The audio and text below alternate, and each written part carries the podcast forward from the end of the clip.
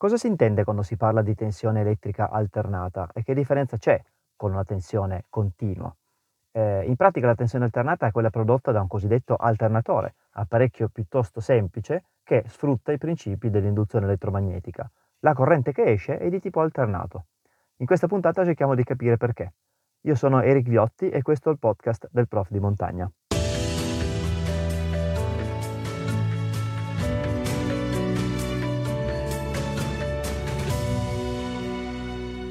In un alternatore semplice in pratica c'è una bobina elettrica che ruota all'interno di un campo magnetico. Per l'induzione elettromagnetica, siccome il flusso di campo magnetico che attraversa la bobina è variabile nel tempo a causa proprio della rotazione della bobina, ai capi della stessa si produce una tensione elettrica. Quando questa bobina è collegata a un utilizzatore, che può essere per esempio una semplice lampadina, comincia a scorrere corrente. Questa tensione e questa corrente però sono alternate. Se hai ascoltato le due puntate precedenti, sai bene che cosa si intende per flusso di campo magnetico e induzione elettromagnetica, altrimenti ti consiglio prima di continuare con questa di andare a sentire quelle precedenti. La tensione indotta che si genera ai capi della bobina in pratica segue matematicamente la legge del flusso del campo magnetico che sta variando. La cosa, la, la variabile appunto di questa equazione è alfa, cioè l'angolazione della bobina rispetto al campo magnetico. Siccome nella formula c'è un coseno di alfa, in pratica la variazione di flusso e di conseguenza eh, la tensione che si genera segue un andamento sinusoidale, cioè un'onda che va su e giù. In pratica si genera la corrente alternata. Una tensione continua naturalmente invece è una tensione che ha sempre lo stesso valore. È la tensione, per intenderci, generata da una batteria, da una pila. La batteria di un'automobile a 12 volt genera una tensione, quindi una corrente continua che ha sempre quel valore. Nelle prese elettriche di casa invece noi abbiamo la tensione alternata.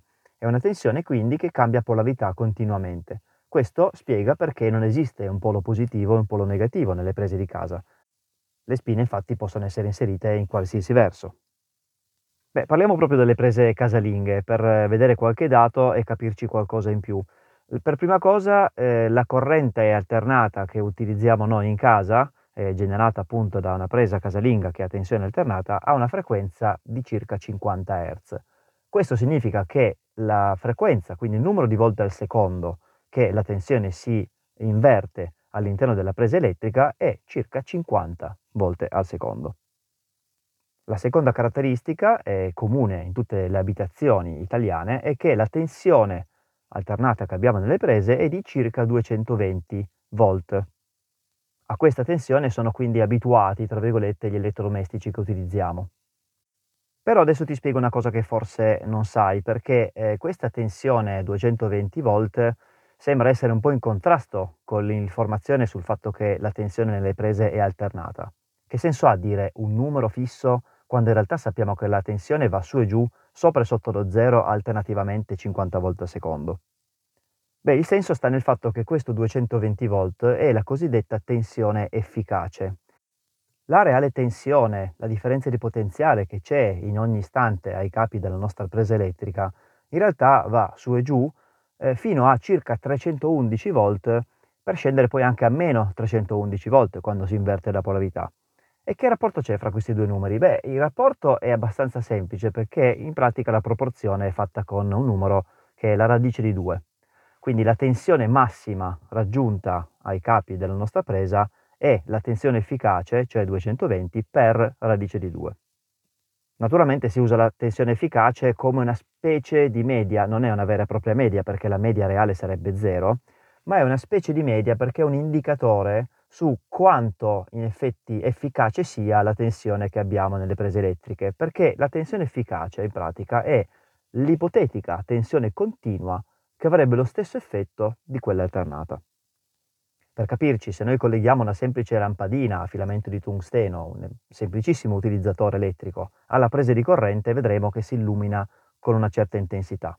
Beh, si illuminerebbe con la stessa intensità se noi la collegassimo a una tensione continua che vale 220 volt. In quel senso la tensione che abbiamo nelle prese efficace vale 220 volt. Oh, bene, chiarita questa cosa, c'è una seconda caratteristica molto importante che riguarda la tensione alternata e riguarda anche in questo caso i nostri elettrodomestici, il nostro uso casalingo, diciamo, della corrente elettrica. Si tratta della possibilità di trasformare la tensione con un apparecchio molto semplice che è appunto il trasformatore di tensione. Questa cosa può essere fatta solo tramite la tensione alternata e adesso ti spiego perché. Un trasformatore di tensione molto semplice è costituito in pratica da un nucleo di materiale ferromagnetico attorno al quale sono avvolte due bobine. Una di queste bobine verrà alimentata dalla rete elettrica, si chiama circuito primario, l'altra bobina invece è quella che porterà eh, l'energia elettrica all'elettrodomestico, all'utilizzatore e si chiamerà circuito secondario. Il trucco sta nel fatto che le bobine hanno numeri di spire differenti. E in pratica cosa succede? Succede in pratica un riassunto delle leggi fisiche che abbiamo visto nelle ultime puntate, perché la tensione alternata collegata al circuito primario genererà ovviamente una corrente alternata in quella bobina. All'interno della bobina si creerà un campo magnetico, perché abbiamo visto che le bobine attraversate dalla corrente creano un campo magnetico. Questo campo magnetico però sarà variabile, perché è generato da una corrente alternata. Quindi si genera questo campo magnetico variabile, tra l'altro all'interno di un nucleo ferromagnetico che lo potenzia. Grazie alla presenza di questo nucleo ferromagnetico, gran parte, quasi tutto il campo magnetico creato dal circuito primario attraverserà la bobina che costituisce il circuito secondario. Siccome si genera un flusso di campo magnetico in questo circuito secondario e siccome questo flusso sarà variabile, si creerà una induzione elettromagnetica, come abbiamo visto nella puntata precedente. C'è un flusso variabile, c'è una superficie che raccoglie questo flusso, si genera quindi questa tensione. Ai capi del secondario, senza contatto diretto, si crea una vera e propria differenza di potenziale. Il fatto è che la differenza di potenziale sarà diversa da quella del circuito primario, più o meno, in un trasformatore ideale naturalmente, senza perdite, eh, più o meno eh, in proporzione al numero di spire.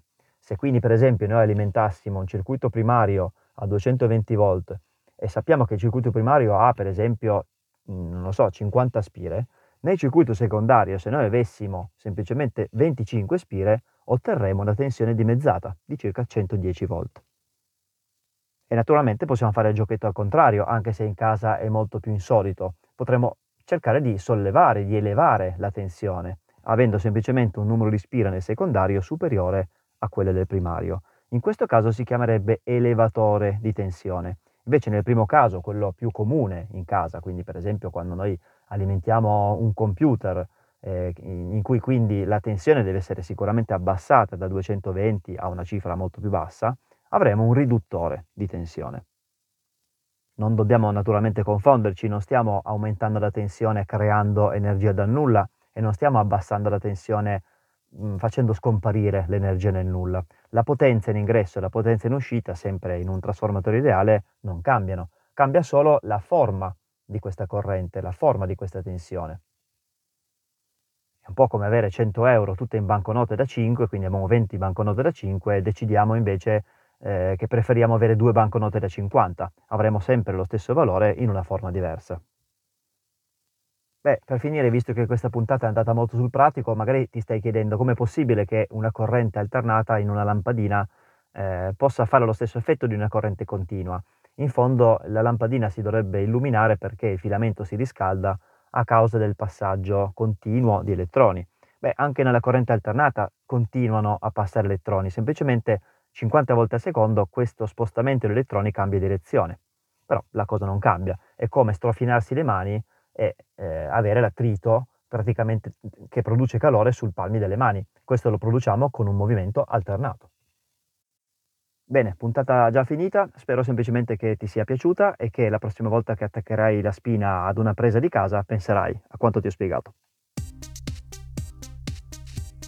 Grazie mille per aver ascoltato questa puntata, io sono Eric Viotti, sono prof di montagna, mi sono messo sui social eh, a parlare di fisica YouTube, eh, TikTok e qua su Spotify con i podcast. Seguimi e non ti pentirai. Ciao!